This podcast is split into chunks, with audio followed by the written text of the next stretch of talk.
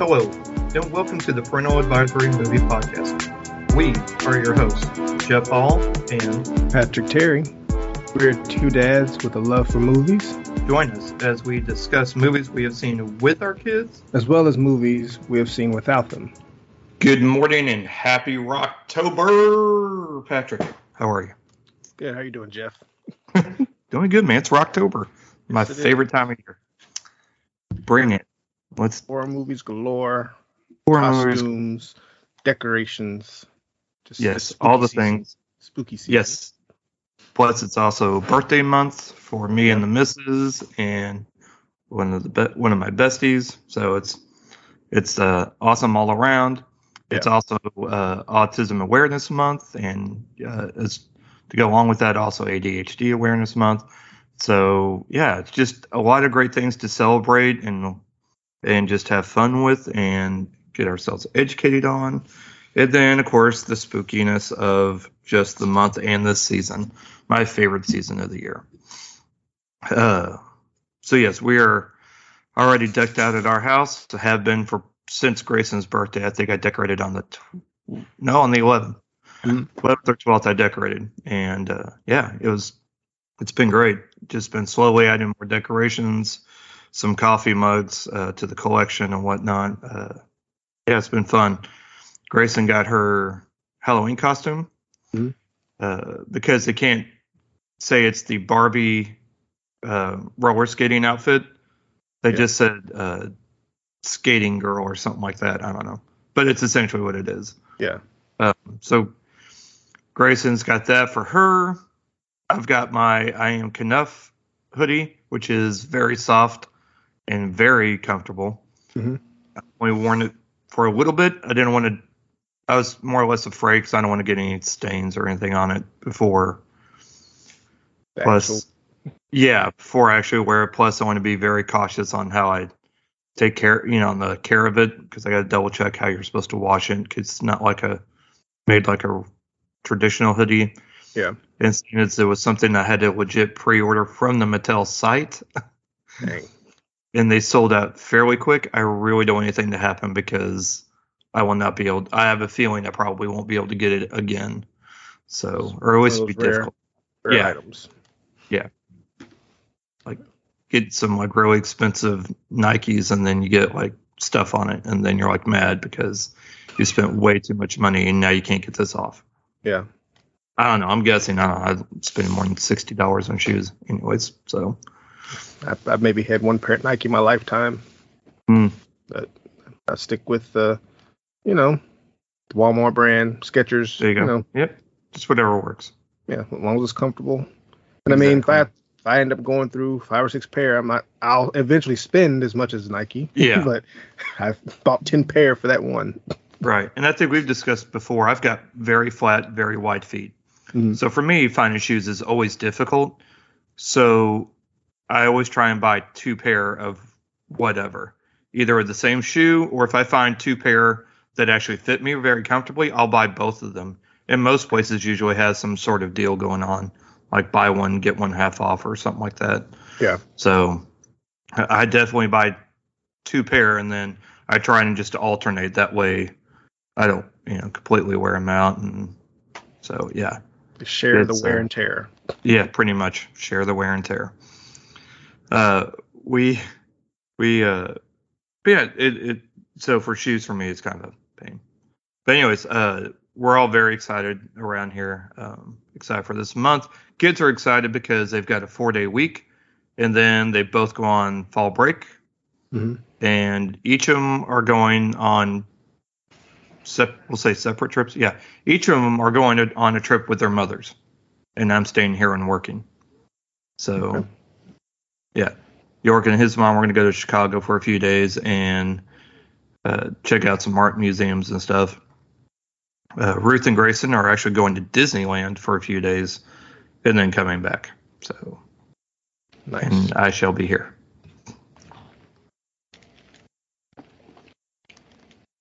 Yeah. Probably, probably cleaning. Probably cleaning. Wait, I know me. Probably cleaning. but it's all good. I'm very excited for everybody. So Yeah. yeah, that's uh, about all we got going on here. When's uh when's Kyla's fall break? Um, I have a feeling it might be around the same time, but Yeah. um, maybe maybe the week after, because she was trying to plan her coming. So it might be this next week. She said the next time she comes, it'll be about the time her um fall break starts. So we probably got matched up this time. Okay. Cool. Yeah. But um, everything's good here. Um, no complaints. everything's Cool. good. Yeah. That's awesome. Uh, York and I completed our third Lego Technics vehicle last night. We did the McLaren Senna uh, racing uh, set, and it's a smaller set compared to the compared to Dom's Charger and definitely compared to the Batmobile. I really feel like I really feel like that uh, we started with on a more difficult build Mhm. with our first one because we have or we just gotten a lot better at it Yeah. maybe it could be a little bit of both uh, but yeah it had like 1100 pieces the batmobile one did and 11 or 12 and then the charger had like 1100 pieces this one was 830 so Yeah. it was a lot smaller and the next one we are doing is uh, the that we have ready to go to start is the Lego Technics Bugatti. I think it's Bolite, B O L I T E. So uh, I don't know when we'll start it, but uh, that is our next project in our queue, I guess you could say. Okay. So, so yeah, we finished we finished uh, building that, and York introduced me to the anime called Chainsaw Man, Yes. which I was acutely aware of. Yeah. but had no idea. And in the simplest of terms, there are demons. And so this dude was a demon hunter essentially. Like he went to go uh he went he goes around killing demons to help pay off debts and stuff hmm uh, that he that he had inherited from his dad, and he had, I guess, along the way rescued this demon dog. It was like part dog, but it's got like a chainsaw coming out of its front of its face. Yeah. And anyways, he gets double crossed. The demon dog ends up replacing his heart. And so dude is then able to transform more or less. He pulls like the little chainsaw string you pull hmm to get it started. That is now coming out of his chest, so he pulls on that and basically transforms into Chainsaw Man, which in which he has chainsaws on both hands, or I guess coming out of his forearms mostly, and like Yeah. his thumb isn't there, but the other four fingers are. And then he's got one coming out of his face, and so he's able to go around and kill all these demons.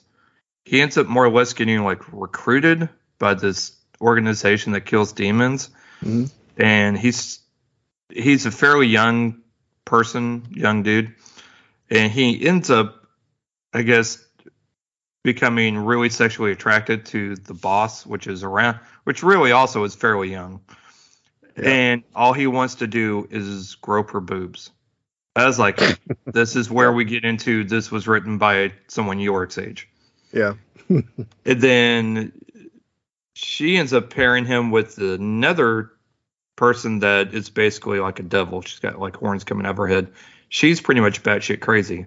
Yeah. And she ends up he ends up making a deal that he will help kill the person that took her cat, Meowska. And uh, if he does it, he's basically made a deal that he gets to grab her boobs. So again, Yeah. we're just going around killing folk just to get a little grope action. And I was just, and I'm just sitting here going, this is ridiculous, slightly uncomfortable, Yeah. and kind of, you know, it's, and obviously it's, I'm like, well, obviously this is something that would appeal to kids. Now, while we're watching this, there's commercial breaks. There's a Hims commercial, so you know, talking about erectile dysfunction. hmm There's a mental health commercial, which I guess if you're watching a show like this, maybe they think you need some. Yeah. And then what else? Oh, then there's like a Tide laundry commercial, which is fitting because of all the killing. You need to get the blood out. Yeah. So, same thing with dishwasher. I'm like, I don't think this knows its target audience. And then it shows a commercial for Starz in which it's advertising John Wick. York goes, finally, they finally some target marketing. Some of these things aren't aesthetically correct. yes, I'm like, I don't think they know who their audience is watching this. Yeah. Uh, but then again, I don't think I know who the audience is that's watching this. I don't think it's me. The animation is done really well. I will give it that. It's it's very crisp. It's very well done. But the sort this to me the story is pretty stupid. It's It's pretty simple. we'll just say simple juvenile, Yeah. obviously. But it's made for adults. Like the show is for adults. It's not for it's not for middle schoolers, but here we are. He'd already seen some of it and Yeah. we're just kind of here at this point. It's like okay, but yeah, that's so that's what we had on while we were trying to build. Um, Yeah. so I was Uh, like, yeah, I, I I watched that a while back. It's been a minute, but yeah, pretty much everything you say. Yeah. And that is the easiest way I'm going to be able to describe that show. Yeah. so yeah, that's that that that was our week. oh goodness. Uh, this week was also Nashville, the uh, Nashville Film Festival, which I was unfortunately not able to go and attend or volunteer this year. I was happy that I was able to, I guess, technically volunteer earlier in the year when I was able to help out reading uh, some scripts for that had been submitted to the festival, as well as like short, you know, also like TV scripts or short uh, screenplays for short films. So I do. So I feel like I was at least involved this year, but just not as much as I would have liked to. We'll just go with that. Right. And then by the time I got here, it's just there was too much going on. Yeah. So, but then lastly, lastly, this Saturday was the Vanderbilt Missouri game at Vanderbilt. Missouri has been was four and zero going into the game. I really I'm not like sports, you know, um, but if it's my if it's the Missouri Tigers, I'm I'm there. Yeah. and they are been they've been exceedingly wonderful at being mediocre for the better part of 10, 10 years or so. And so my expectations are always low. I was like, listen, if they're over 500 for the for the season, cool. That's Yeah. I'm happy with that. I don't need them to win national titles and stuff like that. I just want them to just do better than 500. Yeah. And they came into Vanderbilt 4 and 0. We all went.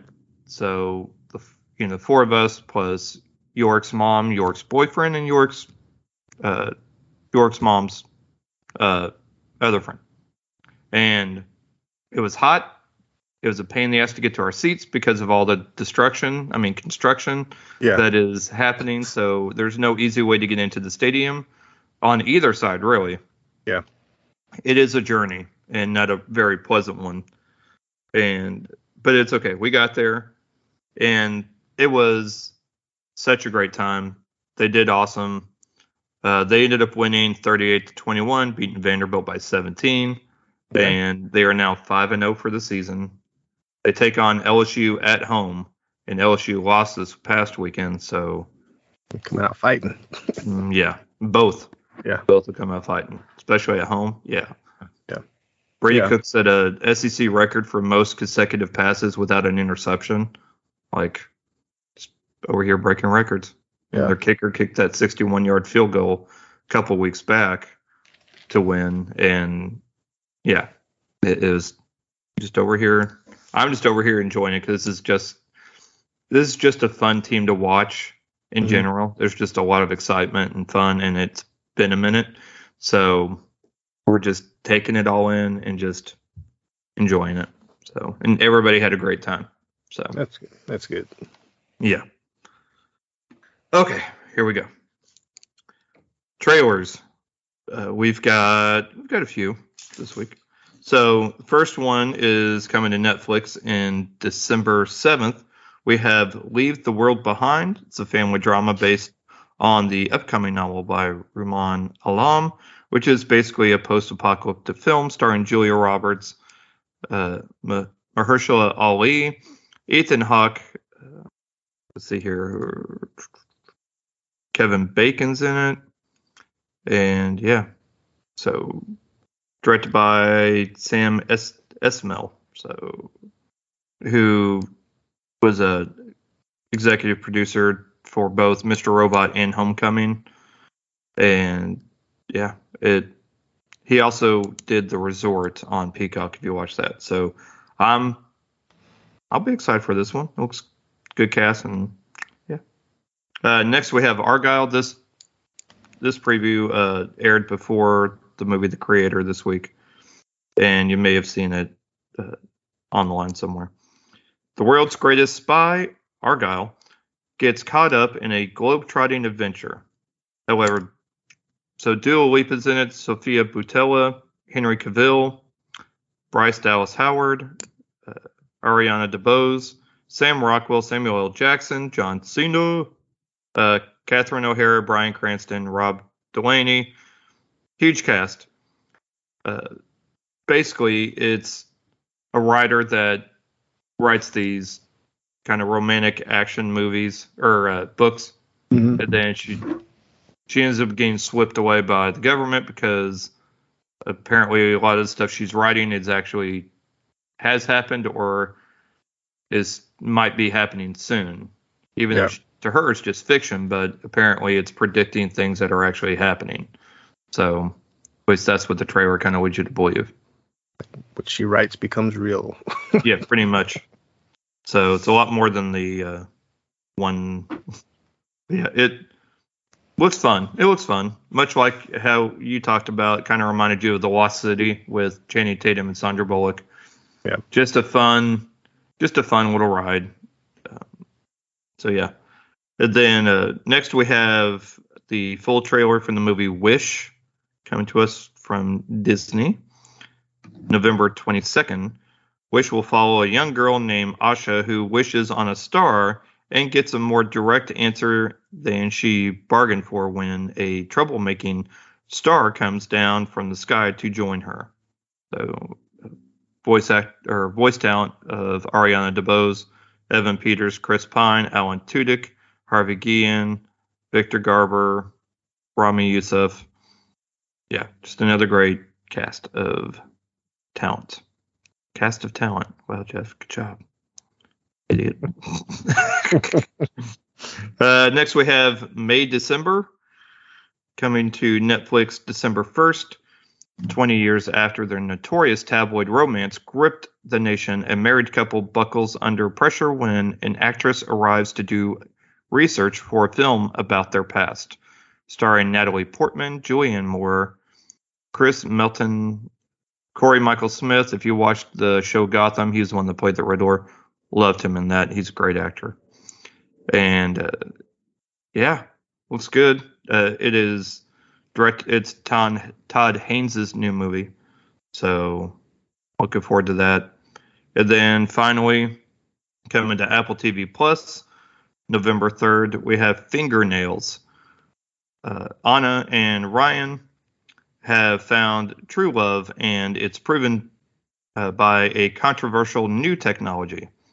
There's just one problem, as Anna still isn't sure. Then she takes a she takes a position at a love testing institute and meets Amir, starring Jeremy Allen White. If you've watched The Bear on Hulu, that's where you'll know him from. Jessie Buckley, Annie Murray, or excuse me, Annie Murphy from Schitt's Creek, and let's see, uh, Riz Ahmed's in it, Luke Wilson, another great cast. So, trailer looks interesting. I'm very curious about this one. yeah. I have to check the trailer out. I haven't watched it yet. Yeah, looks good. And that is what we have for trailers. All right, you ready? I'm ready. Okay, the uh, our feature presentation coming to us this past Friday, September 29th, is the movie The Creator, which is PG-13 with a runtime of two hours and 13 minutes. Against the backdrop of a war between humans and robots with artificial intelligence, a former soldier finds the secret weapon, a robot in the form of a young child. There is going to be. So I was trying. Ruth's like, so what did you watch, or would you go? What did you and York go see? Because York went with me, and we went and saw it in IMAX Mhm. on Friday. I realized after almost seven minutes of trying to explain the plot of this movie, I didn't realize how intricate and how many different things are going on in this movie at once. Yeah. And after 10 minutes of talking about the movie, I know she was immediately regretting asking me. And I your- you your- realized you that this whiteboard out. yeah, like, and I realized that you know what, I'm having a hard enough time trying to explain this simplistically Mhm. to her. I'm like, oh dear God, I'm in trouble on Monday when we record. Yeah. because it it's there's so much that goes on in this movie. Uh, so first of all, is the screenplay was written by Chris Weitz and Gareth Edwards. Gareth Edwards also directed the film. He's all, he also directed uh, Rogue One.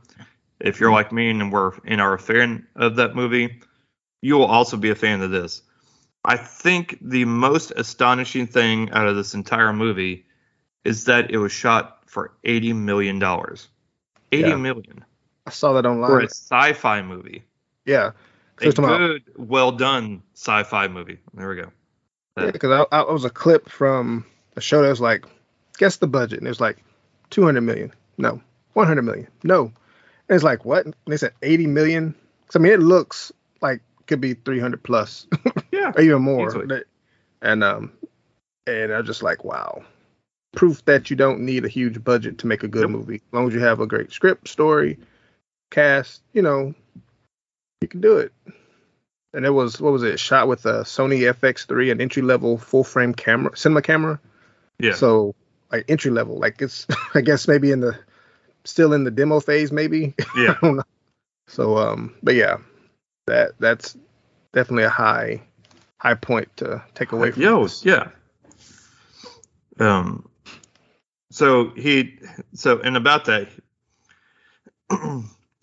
Edwards uh, decided to take a different approach uh, to his filmmaking and talked to the studio into letting him film without green screen and filming on location using smaller cameras, using guerrilla filmmaking techniques, employing industrial light and magic, and then adding in the sci-fi elements later.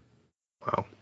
Yeah. So he and he cited uh, films such as Apocalypse Now, Baraka, Blade Runner, uh, definitely Blade Runner, uh, Akira, Rain Man, The Hit, uh, E.T., and Paper Moon as this film's sources of inspiration. And yes, the uh, film, and you were correct, the Sony FX3, it's an entry level full frame cinema camera. So it, yeah, it's just it, like I was just in awe watching this movie and realizing that all of this is going on with basic things. Yeah. Those and that always impresses me. Like it, it doesn't impress me because because the director's just trying to I don't want to say do something different, but a director that's like, we just don't need it. Like Yeah. I can make a good movie with these things. I just need you to trust that it's going to be a great movie by letting me use these things. That not everything has to be like a Marvel or DC movie that requires green screens everywhere. Right. So We I'll can make it look this. like it. I'll make it look like it, but we Yeah. don't need to do it. But we don't need it. Yeah. We can still make things, we can still film things on location and still make it look like we're not on location. Yeah. and it's just wild. And so, and their principal photography started uh, January 17th of last year, and and then wrapped May 30th. Yeah. Four, Right? five months. You think that would take a You- whole year? Yeah, But- with with everything they had going on, it's Yeah. just crazy. Uh, yeah, it, uh, it was crazy. I, I just, I don't. There's so much going. All right, let's try and actually get into the into the story because I'm my nerdiness on the technical aspects are will always get me sidetracked. So, first of all, before we even get to that, John David Washington is our protagonist. Mhm. Uh, he plays Joshua. Madeleine Yuna Voyles plays Alfie, the AI child. Mhm. Gemma Chan, or uh, yeah, Gemma Gemma. Chan plays Maya, who is uh, Joshua's. They were married, yeah, uh, wife. Yeah. And then you have Allison Janney, who was puts in just does a phenomenal performance as Colonel Howell in this. And then Ken Watanabe as Harun, Harun who was originally uh, Benedict Wong was actually originally cast, but due to scheduling conflicts, he couldn't Yeah. make it happen. So Ken Watanabe ste- stepped in.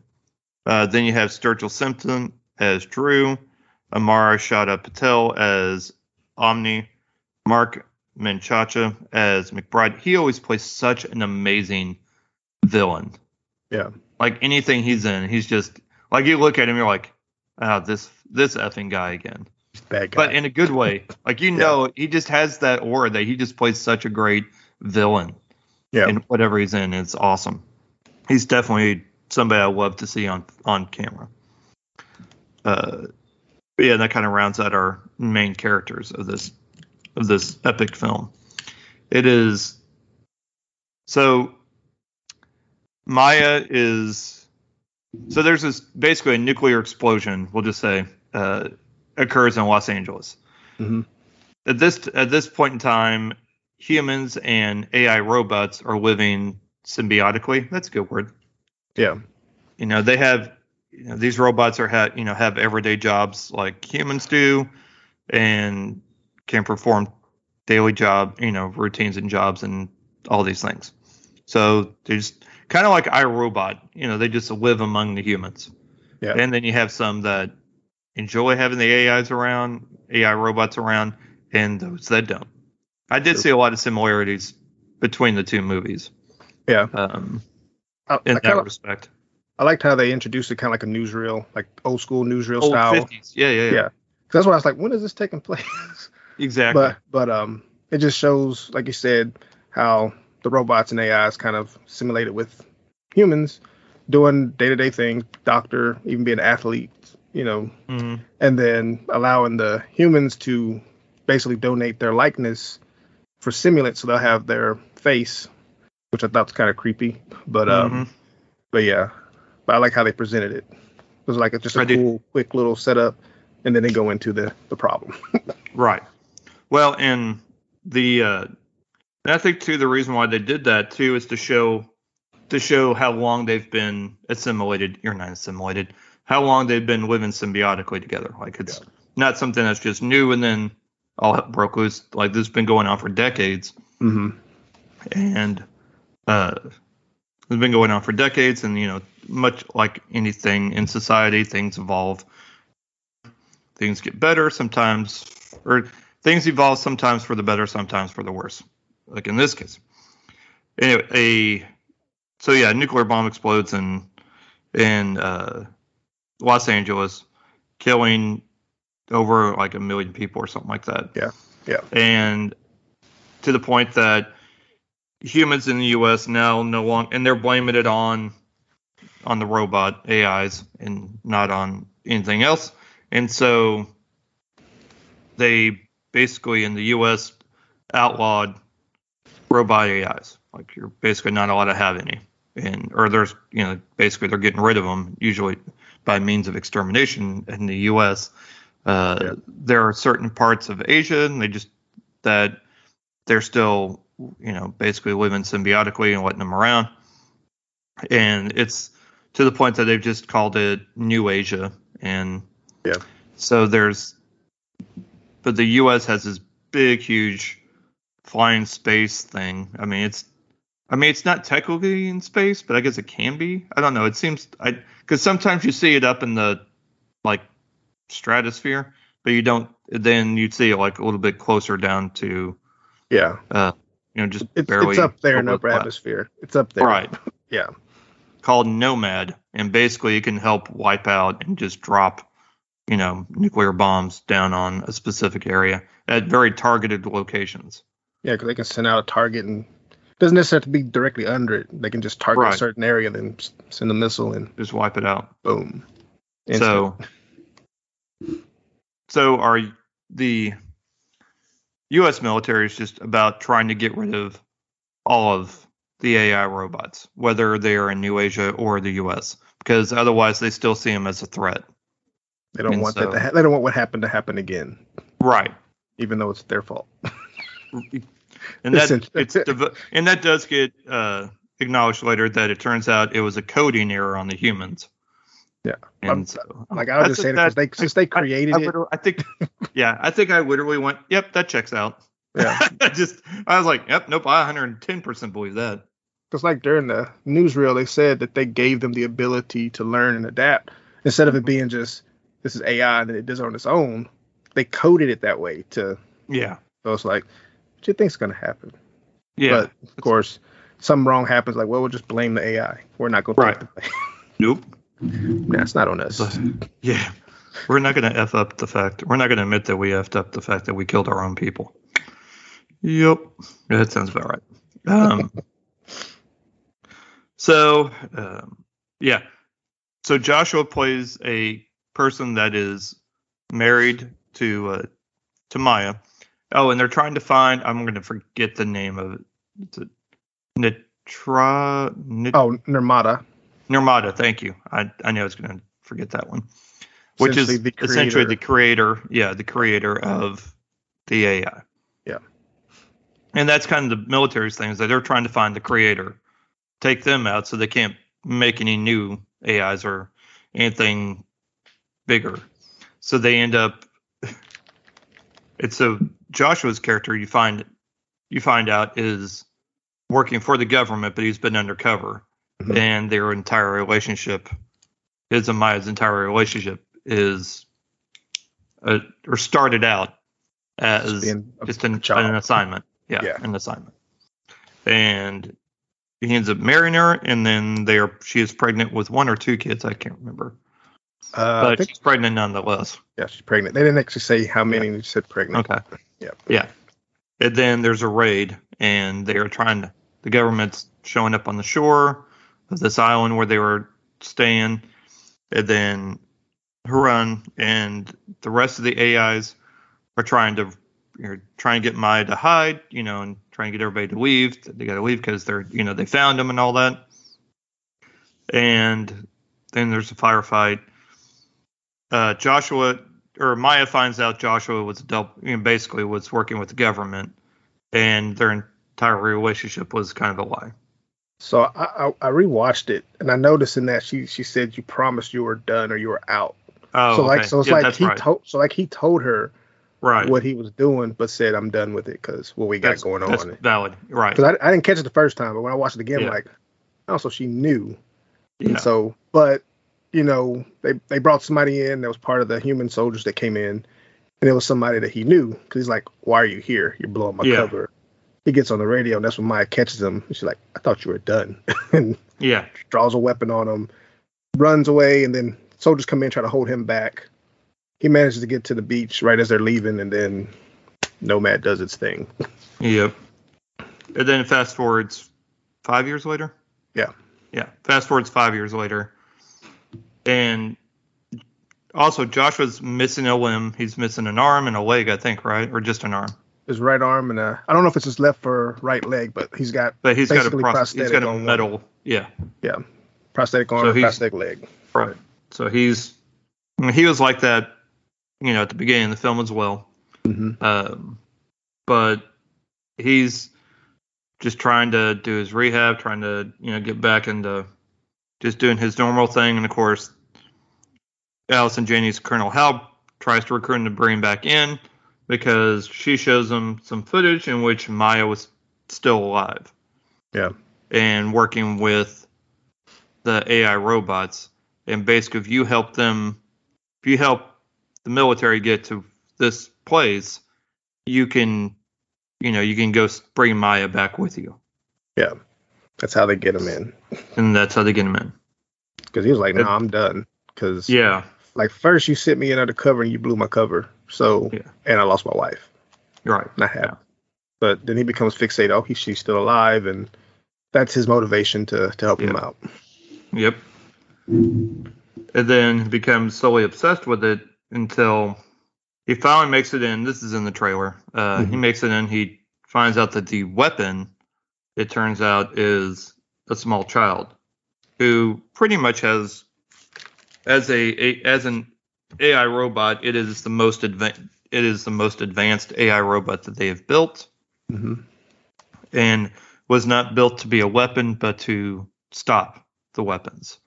Yeah, I think I think Yeah. those those um where it's like robot human face. I think they called them Yeah. simul- simulants. Those were the Simulants. That's right. Yeah. Yes. And so the he's now having to basically he's trying to process things for one. He's Yeah. still trying to find Maya, but he ends up the simulant ends up actually rescuing him, hmm and uh, they go on this. You know, basically then becomes like a road journey. Yeah, escort Uh, mission. Yes, for because he apparently knows where Maya is, and so it becomes this road mission where he's trying to. He's now more. He becomes along the journey. He becomes more and more allied. We'll go with the the simulants, and I mean, he kind of was, but was Yeah. it was it no was by marriage like I mean, he got accustomed to being around them, so he wasn't so much Yeah. against them then. But yeah because of what happened, it kind of, I guess, put back that prejudice. Because yeah because even the interaction with Maya towards the end, he's like, like that's not real. That's just programming. You know, this is real Yeah. what we have. So he just looks at the simulants and robots just being programming, and they're doing things that Yeah. they're programmed to do, and they're they're not really doing things on their own. It's just programming. right That was his kind of mindset. Now he's seeing like, well, maybe it's a little more. They have emotions. you know. Yeah. Yeah. And so it becomes this relationship, this road movie in which he's trying, in which the relationship between between uh, And Alfie builds as they try and find Maya. And then you've got Colonel Howell and uh, McBride trying to find Joshua so they can get the weapon, which they still aren't sure if it's that it's the child, but just knows that he has the weapon. Yeah. And so they're trying to come after him so they can do that and obviously take Joshua out as well Yeah. for being, you know, for now double crossing them. Yeah, it how was a- that's it was, a, it was a quick turn too. It's like yeah, I got a traitor to kill. I'm like, dang, damn, 20. It was, it was all good just 24 hours ago. right? Y'all needed his help, Yeah, exactly. Um, didn't want to do it to begin with. right? but yeah, no, Allison Janney's cold-hearted in this movie. I love it. You, you know what it reminds me of? It reminds me of her character in I Tonya, where she's just like, I mean, minus the humor, obviously. Mhm. But her when she played the mom in I Tonya, like I was just waiting for a for a bird to wind up on her shoulder when she was talking during during this. but I mean, she is she's a phenomenal actress. I love her anyways, but she is so good in this, playing such an evil. I mean, Yeah. and the thing is, she's got motivations. Basically, Yeah. uh, two simulants killed her son, so who was serving in the military. Yeah. and so Actually- she's got this. I think she had Revenge. two. I think she had two Yeah, that she two. lost in the war, Yeah. but one was taken out by the simulant. So yeah, she's got her own vendetta. Right. It's like if you're if you're helping this weapon, then sorry, Mhm. bye. Exactly. And that just just that loss and just her refusal to grieve hmm the loss of her kids is just fueling her revenge more and Yep. costing the lives of her soldiers and and uh, civilians alike is And I guess her and Joshua kind of got similar, but different. It's, it's it's the same but different. Like Right. he's focused on trying to get to his wife that he now knows is alive, and he's got the AI. He's going to use it to his advantage to get to where he got to go. And then, you know, the general's like, I need to get this to kill him, get revenge for my sons. you know, so they got kind of a little parallel going on there. Yep. And it's interesting how both of them refuse to deal with their grief. Yeah. Their motivation, they just use their motivations differently. And she knows, and that was one of the ways that she was able to get him talking, talked into doing because she knows what it's like to be a grieving person hmm and how to manipulate. Yeah. And yeah, it's it's crazy. It's it, it is a and I and again we don't want to get too too into it. Um, but just know this movie is the story's great. The characters are are the the characters are fleshed out, fleshed out. Phenomenal performances by John David Washington, which I'm sorry, I've yet to see a role of his that I'm like, it's maybe not one of his better ones. Every Right. single one I've seen him in, I've absolutely thought he's been the lights out. Knocked it out. Like to me, I, I I prefer I would watch a movie with him over his dad. But that's I me. mean, But I'm sure I mean, it probably de- it probably it depends kind on of the makes movie. sense. It kind of makes sense. You know, Denzel now he's kind of at his where he's just he's just Denzel. it He's- said he's his done- Liam Neeson phase. Yeah, so he's he's kind of he's put his work in, paid his dues, got to that Yeah. point where now he can just doesn't Make matter. He, he just he can just do what he do, and Yeah. John David is still kind of coming up, Yeah. even though he's he's he's definitely got the star status, but he still got kind of got that hunger in a way where he's putting a lot into his roles. mm-hmm. Yeah. But golly, yeah, phenomenal actor. Yes.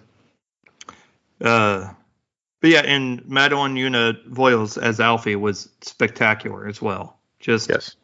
I mean, to had to show a lot of reserve and then try and figure out how would a robot AI act. Yeah. Yeah. Because I mean, she pretty much spent most of the time in a in that secure area just watching TV, cartoons, and that's all. And then just kind of like first you don't even know if speaks English or not, but then shows yeah does. Um, and then you know I end up watching the Golden Child because I started seeing some comments saying it was kind of like this is the Golden Child Mhm. with AI, which you know I can see, but the interaction between Eddie Murphy and the Golden Child doesn't take place until like the end of the movie. Yeah. But there are moments when Joshua and Alfie are trying to get away in the vehicle, and he's telling like, "Buckle up."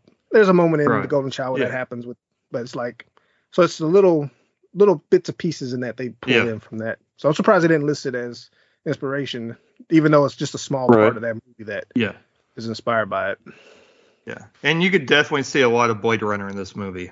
Oh yeah, But there's so much, like Yeah. just the production design alone. Yeah. Especially when they're in the any sort of urban area. mm-hmm. But I also like how they still try and take inspiration from wherever location they're supposed to be taking place in, like the Taiwan stuff. You could tell there's a lot of futuristic looking, but yet uh, aspects of uh, of things of their culture and Yeah. like their boats and stuff like that. It's yeah, it is just very well thought out, very well done. Uh, I can't say enough good things about this movie. I would definitely recommend this highly. And if you can, try and go see it in IMAX. This is such an IMAX worthy film. yes, And. York really enjoyed it as well. He's he he didn't really know much about the movie. I mean, as neither did I, but I, I'd read a lot of just glowing reviews on it. I'm like, all right, well, I guess we'll go check it out. And then, yeah, it was phenomenal. Real enjoyed it. Great sci-fi movie. Shoot, at the end of when I watched it, there was a few people clapping at the end. I was just Yeah. like, all right, Yeah. definitely So- rewatchable. Oh, totally. Yeah. I did see All some. right, I did uh, see some similar things with Rogue One in this. Yeah, So, but it's good because I, I that's fine. Rogue One is like the first Star Wars movie I ever bur- purchased. Yeah. and there's others I like, but that's the first one where I'm like, yeah, I'm buying that. So I'm definitely gonna pick this up and add it to my collection. Mm-hmm. True story. All right. so it's Rocktober, yes? Time for Yes. spooky season. Yes. All right. I did not. I was not able to make it out to the theaters for the Fathom event screening of Slotherhouse. Mhm. However, iTunes helped me out and is now available to rent for five ninety nine on iTunes. So that actually probably saved me money by waiting until it came out on iTunes. Because Yeah. even with Yeah. even with a, Regal Unlimited, your upcharge is for Fathom and still going to be more than that. Yeah. Like I don't think they even qualify. It's just 15 Right. change. Right. Yeah. Yeah. Yeah.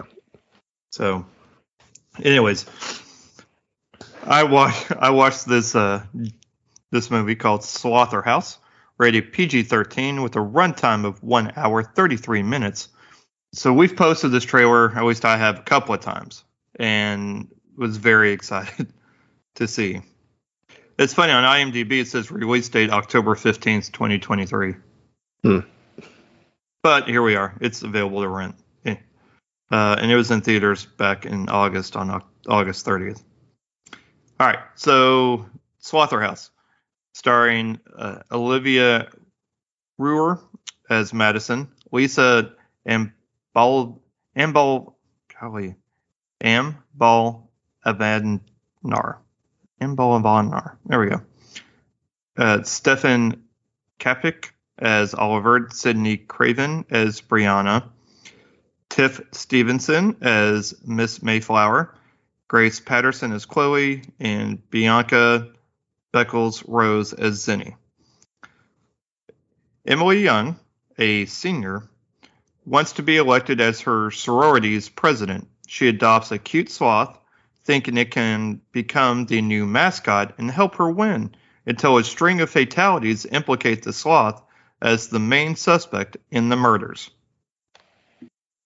All right. I want to go ahead and say off the bat this is the sort of campy horror movie that you kind of expect from a movie like this. Like this this movie did not disappoint. This is a movie that you would that would be probably best seen with a group of people because Mhm. everybody can laugh at a lot of the ridiculousness. It it is good that it doesn't try and take itself too seriously because it knows what it is.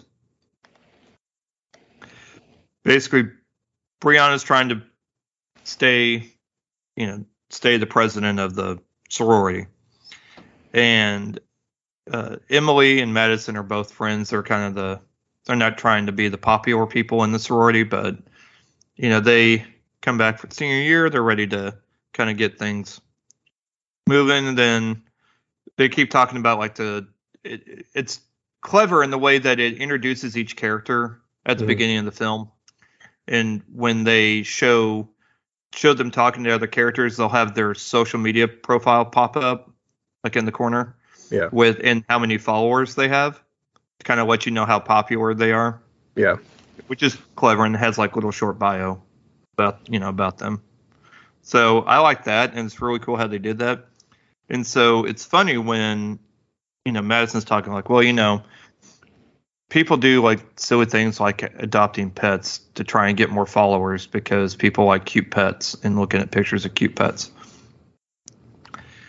Emily goes somewhere to meet somebody and discovers that a sloth that basically was captured in the wild uh, a sloth that was captured in the wild and then uh, tortured, more or less, you know, picked on, you know, kept in the cage, kind of tortured and everything. hmm Gets out, kills the person that was holding him.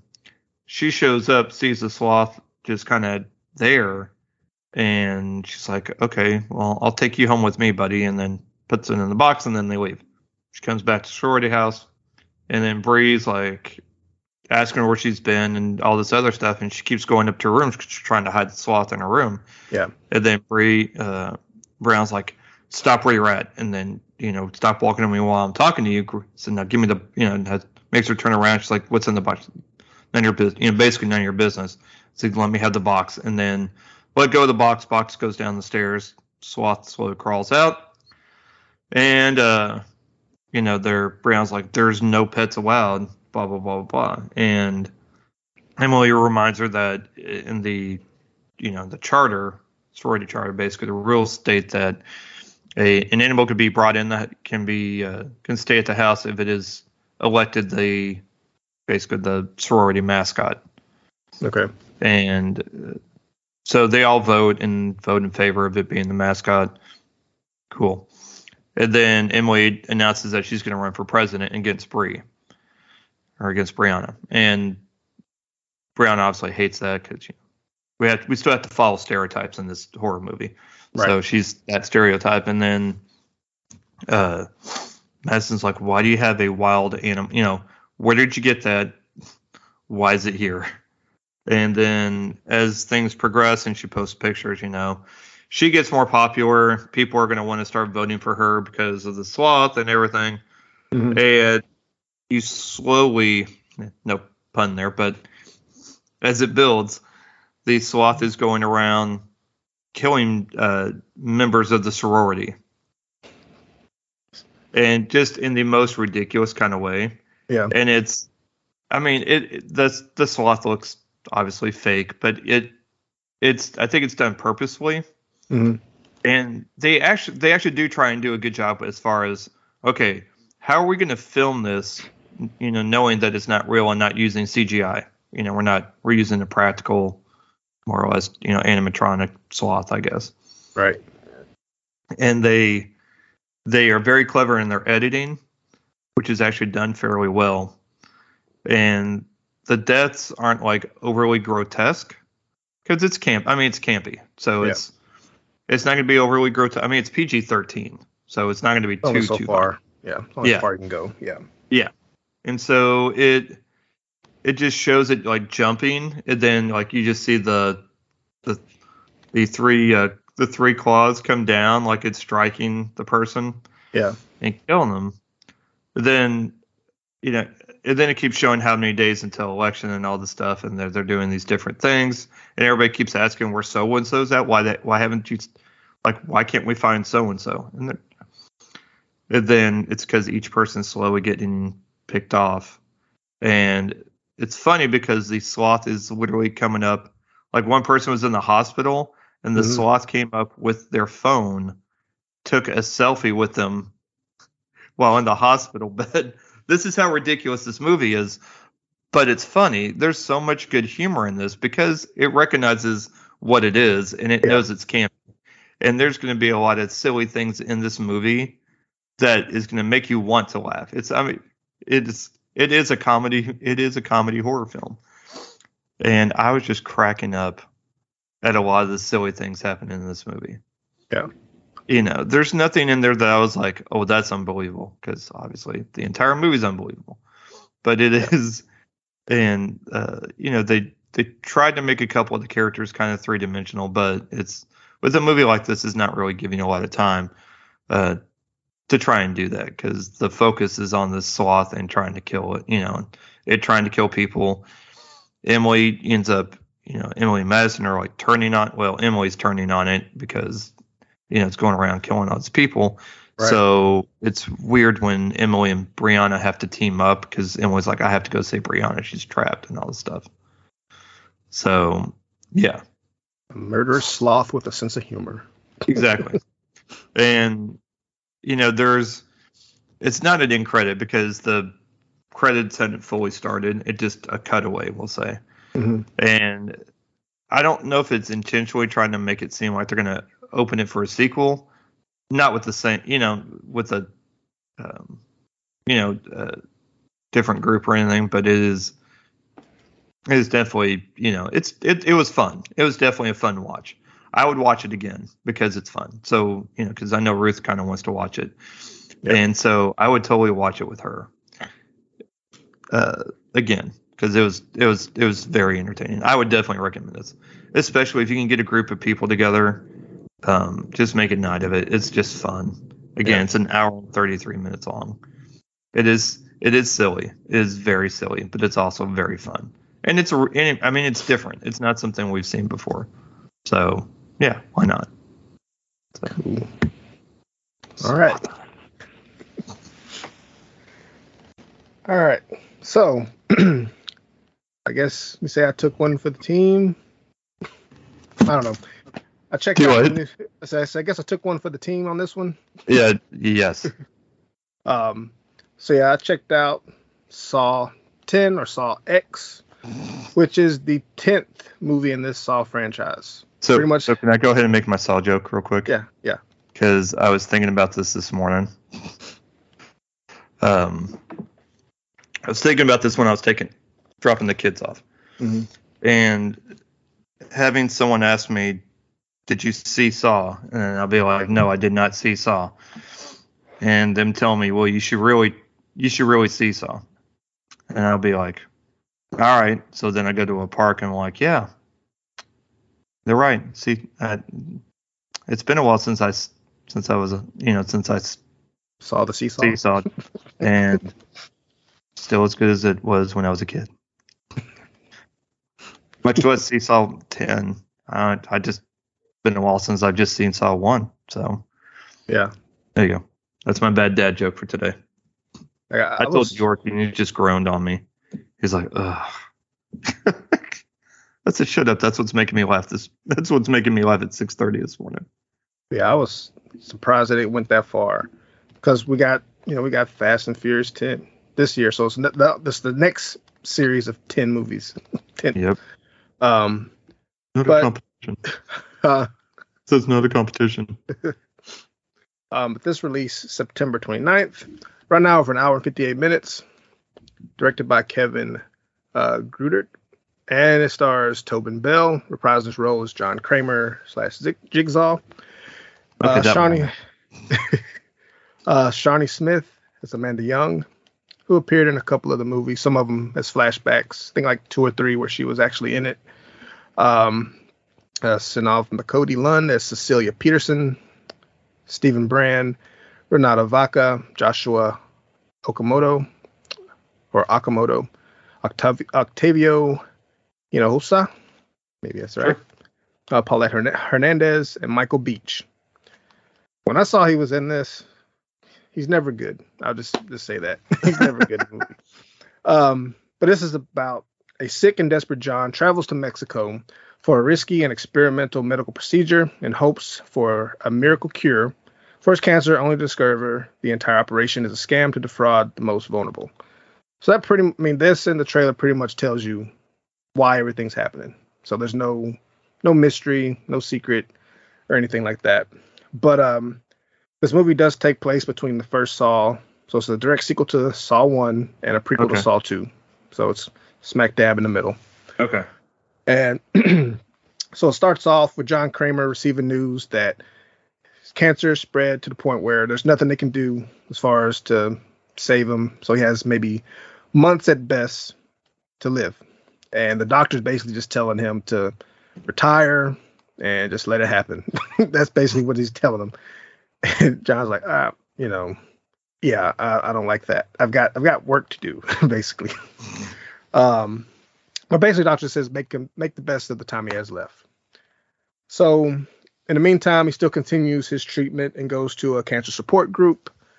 And um, after some time has passed from that, he runs into a former member of the group, Henry Kessler, played by Michael Beach, who's looking much healthier now than in the meetings. And he tells Kramer that he took this experimental treatment where it's a combination of experimental drug plus surgery and that for the last it's been four months and he's doing well. He even stands up, lifts up his shirt, and shows a scar because he had stage four pancreatic cancer.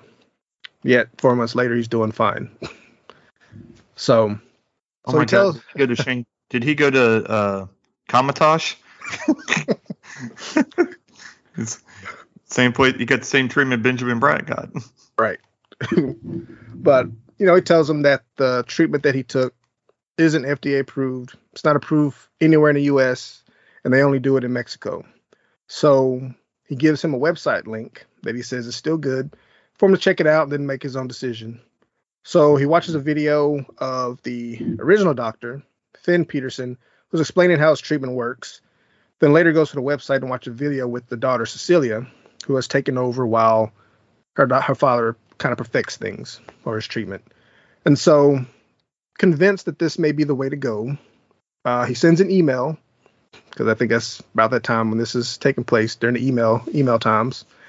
And he either gets a phone call the same day or the next day from Cecilia, and they talk about, you know, how the treatment works and how she just happens to have one spot that she can put him in if he's able to make it there a week from today for this because she has people coming in. So he agrees, arrives in Mexico, and he's picked up by a cabbie named Diego who takes him to the location where he meets Cecilia and her team, along with a young woman by the name of Gabriella, who claims to have been cured by Cecilia as well. So he's getting a lot of positive feedback that this procedure is the thing to do. And there's a um, conversation that he has with Cecilia where, you know, she asks him what he does for a living, and you know he likes to create things, but he says he also likes to help people, kind of like a life coach, sort Mhm. of to teach people how to appreciate life more. You know, how he's got special tactics, special skills. But um, so the next day, well, that same day, he meets the team, gets blood drawn, and he is even introduced to a patient that has currently finished his surgery to go and do the, I guess, the med- the medicine portion hmm of it. So the next morning, procedure's done, and they're keeping him kind of halfway awake, somewhat under, and he's watching the video, a t- the monitor of what they're doing. Yeah. But Cecilia kind of suspiciously turns the screen away, which you know you're thinking, well, you don't want to be grossed out and kind of freak out by seeing all this work done on his head. Yeah. But um, then he wakes up the next morning, procedure done. They took some more lab work, said everything, you know, seems to be going in the direction that they want, and so it's a success.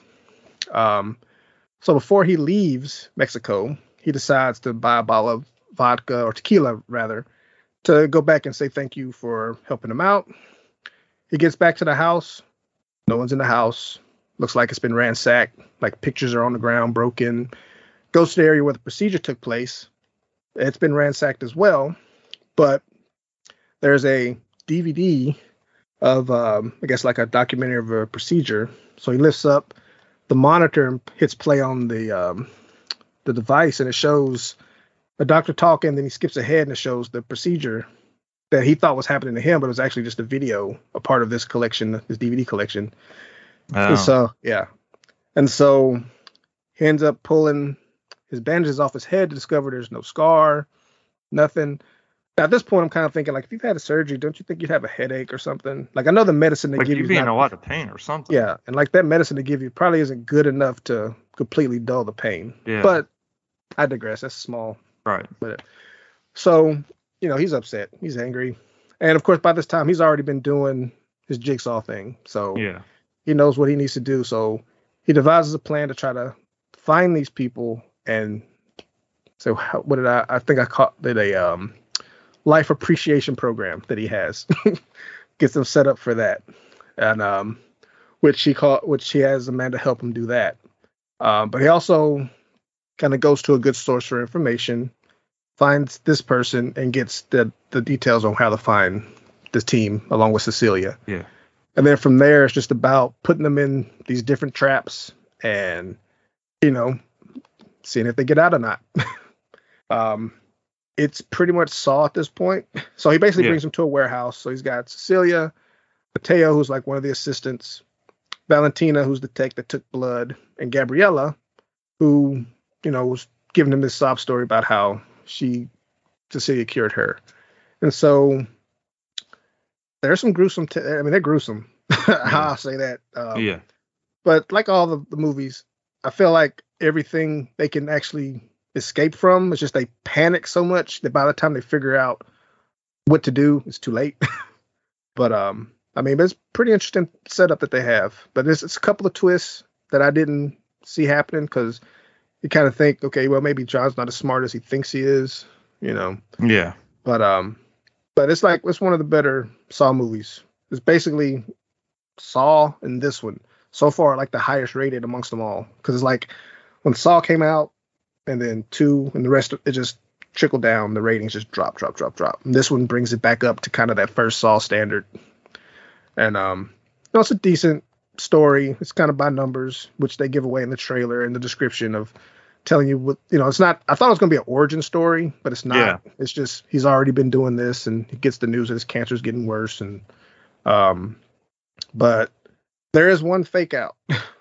so if you happen to go see it, there's one fake out that involves eyes. So I like as soon as I saw that, just like my poster shows, um, yeah, it's but it- it's gruesome. I mean, it's not so much to the level of torture porn Yeah. in that in that respect, but I mean, he gives them a chance. Like he gives them clear instructions on what to do, but because they're panicked, they're not really paying attention to what he's saying, and that's kind of the their downfall essentially. Um, but it's got a good good little twist at the end that I like.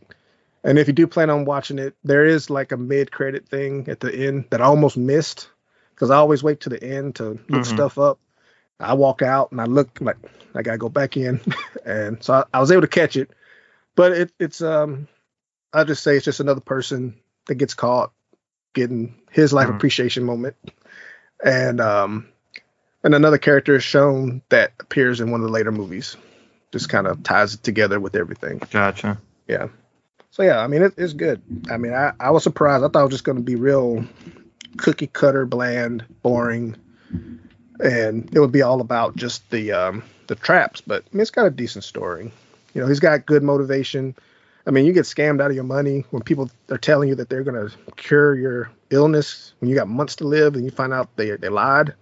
Yeah, they just picked the wrong one. they chose the wrong one to do that with. And um, yeah, but yeah, it's good.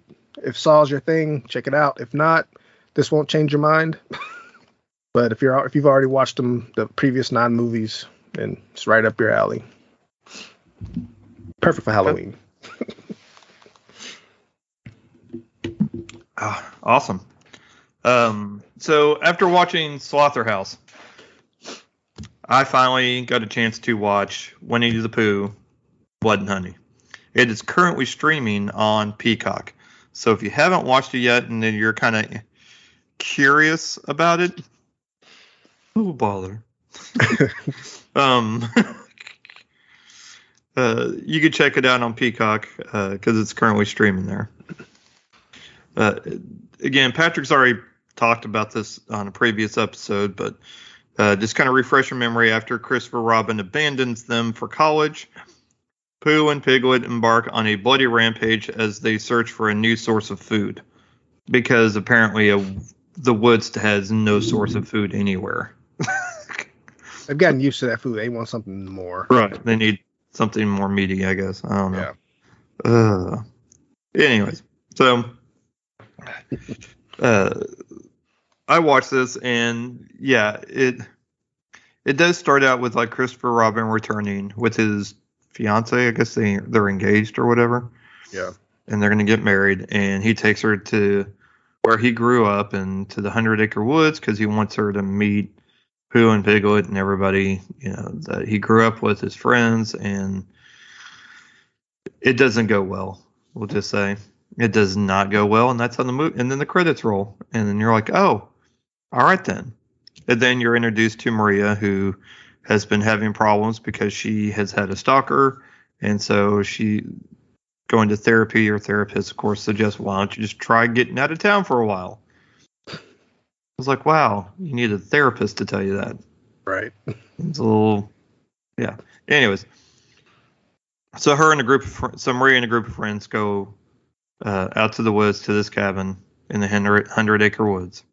You still, uh, you find out Christopher Robin's still alive, but is being chained up in a what looks like a broken down cabin area, and so he is being tortured. He's tied up, being whipped and tortured and everything, and when Pooh leaves the cabin, he can hear some loud pop music, which the songs were pretty much on the nose, talking about honey, honey, honey. Yeah.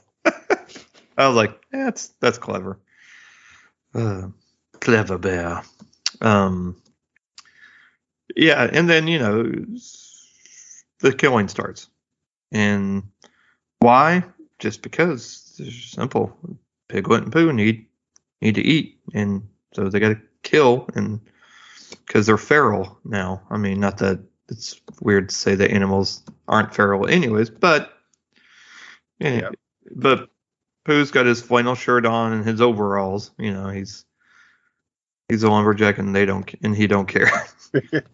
chopping down, chopping down limbs for sure. Just Yeah. people's limbs, not tree limbs.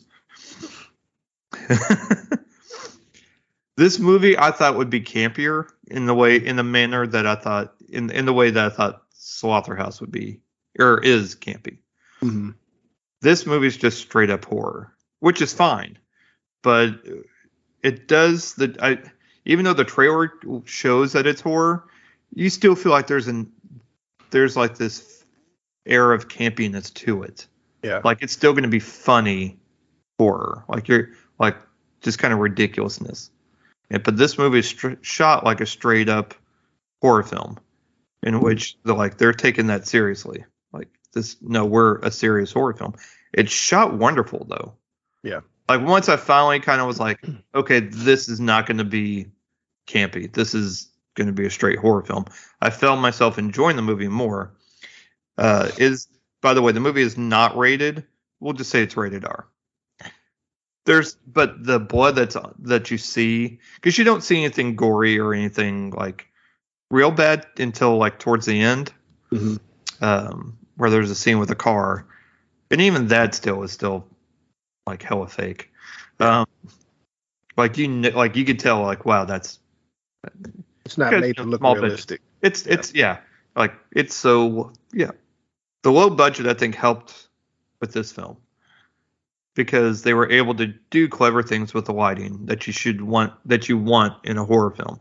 And they're Mhm. not doing it because they're trying to be either artsy or hide things, but it's because they do have a small budget. So the lighting helps add to the horror in that it uh, makes things seem creepier and makes some of their shots work a little bit better as Mhm. far as the killings because you can't see th- certain things that are going on and it just adds to the atmosphere.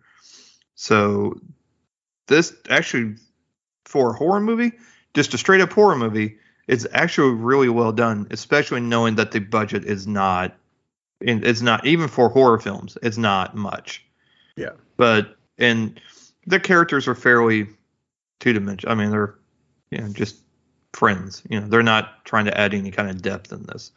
No. Like even even Maria, who aside from Christopher Robinson is your like protagonist, I guess. hmm They tried to just they gave her enough depth to just give a reason as to why they're out of the cabin. Which honestly, they didn't even need to do that. It could just be we're going to the cabin for the weekend.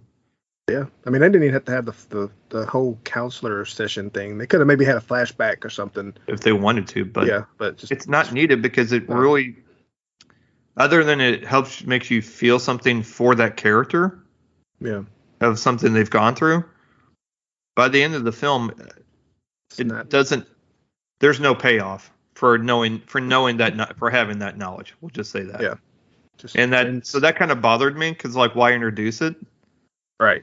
If you're not going to do anything with it, right if you're Yeah. if there's not going to be any kind of resolve from it it just Yeah. seems kind of wasted but it's anyways that's really like my biggest complaint to be honest Mhm. i mean the blood looks so it looks like like strawberry syrup or the kind you can mix. actually make you can actually make with honey uh oddly enough uh not really a pun but basically use honey and red red dye Yeah. And i forgot something else you mix it together it makes a uh it makes this mixture that makes it look like blood because it adds some consistency Yeah. to it i only know this because i had to do this with students back during the one year i taught uh, criminal justice and we were doing it for a blood spatter uh, uh, assignment and that we mixed a bunch of this together so they can then use like uh, st- uh, we call them paint stirrers Mhm. then fling on butcher paper to show like the trajectories of blood spatter from certain distances Yeah. and then what that looks like. So anyway that's how i know those things. Otherwise uh, and someone actually told me about that so i'm like all right well there's something new. Uh it is extremely messy though. Made a huge mess that day. Anyways uh but yeah i, I actually found it entertaining. Uh if you just want if you're looking for something uh to watch streaming as far as a horror movie this spooky season it's worth a watch especially if you're even remotely curious about it. And yes they are making a sequel. So they pretty much announced the sequel before the uh or like right when the movie was released. So and that's all i have for blood and honey. But yeah uh Slotherhouse very campy. Blood and honey straight horror. So. I thought it'd been pretty cool. Like before, who had killed somebody was like, oh bother. Right. yeah, nothing. You didn't hear them do any dialogue, which is fine. They Yeah. did mention that they were talking some sort of bad broken English. Yeah. I was like, damn, so English? Because because they're, I mean, this is you know in the UK. This is where this takes place. Yeah. I'm like, so It's like some weird, just broken English that's not very, you know, it just doesn't sound like it's uh, very well thought out. I was like, oh, so just English, gotcha. All right. Well, I'll, I'll that's that's fair. That's that's. uh, but yeah, it it was fun. So some things I did find uh, while I was kind of looking to see what else streaming. I was going to run down just a list of movies that are currently streaming that I came across that uh, listeners may or may not be interested in. First, like I said, Winnie the Pooh Blood and Honey is on Peacock. Uh, Hypnotic with Ben Affleck that you covered is now on Peacock. Uh, Meg 2 The Trench is now on available on Max, as well as the movie Slice with John Boyega and Zazie Beetz, which I've heard about and looks interesting. Um, and then Theater Camp, which was kind of a short release. Uh, looks like it's a lot of fun. Uh, York and his mom went and saw it, and he said he he really liked it and that I would really enjoy it. So I'm gonna try and watch that one so we can talk about it. And then Wes Anderson dropped three short stories on Netflix. Uh, not short stories, short movie, you know, short films based on works of Roald uh, Roald Dahl. The Wonderful Story of Henry Sugar, which is like 40 minutes long.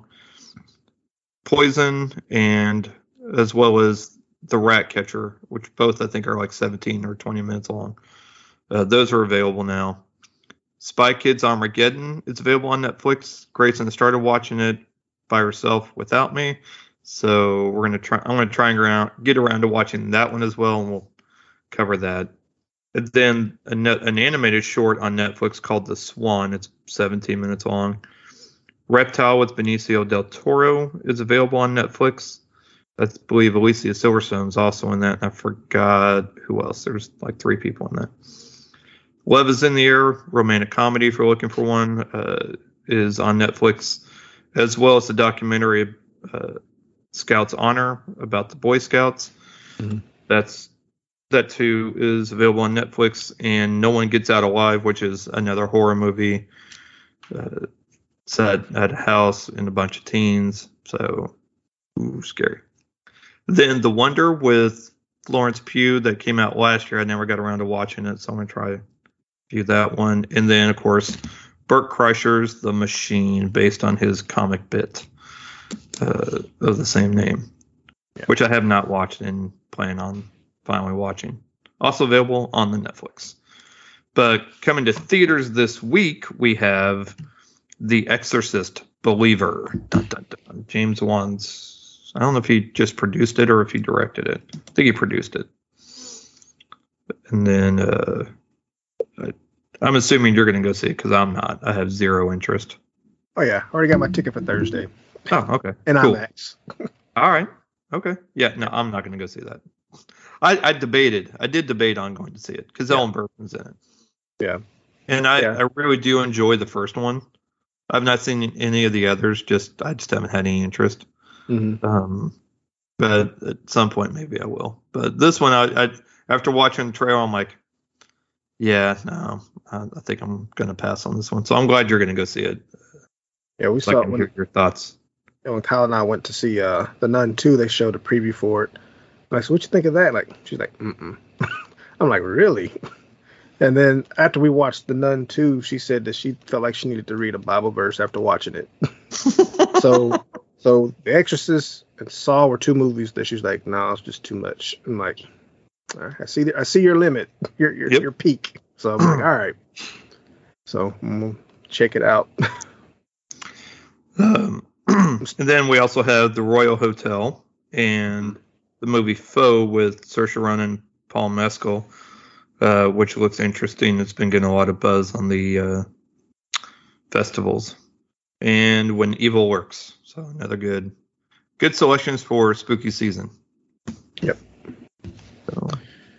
Yep. I'm glad to have some horror movies this month because I was worried since a lot of them were coming out earlier in the year. I'm like, yeah, it's going to be available for October or I'm October. curious what Netflix horror movie will be out this this year. Yeah. So we've had some good ones past few. So I'm curious if they have one to re-release, and I just don't know about it. But yeah, we're seeing the trailer for one. But yeah, past couple they've really really uh, knocked it out. So We shall see. we shall see indeed. All right, folks, that is that's going to conclude this week's episode. Thank you for listening. I hope everyone is having a great start to their October and um, the introduction of the spooky season. So we will talk to y'all next week. Have an amazing one. Thanks for listening. If you enjoyed our show and have a moment, please rate and review. It helps us out a lot. Also, recommend us to someone that enjoys movies or also has kids. You can find us on Twitter at PA Movie Podcast and on Instagram at parental underscore advisory underscore movie underscore pod. Be sure to join our Facebook group, Parental Advisory Movie Podcast, and join in on the fun.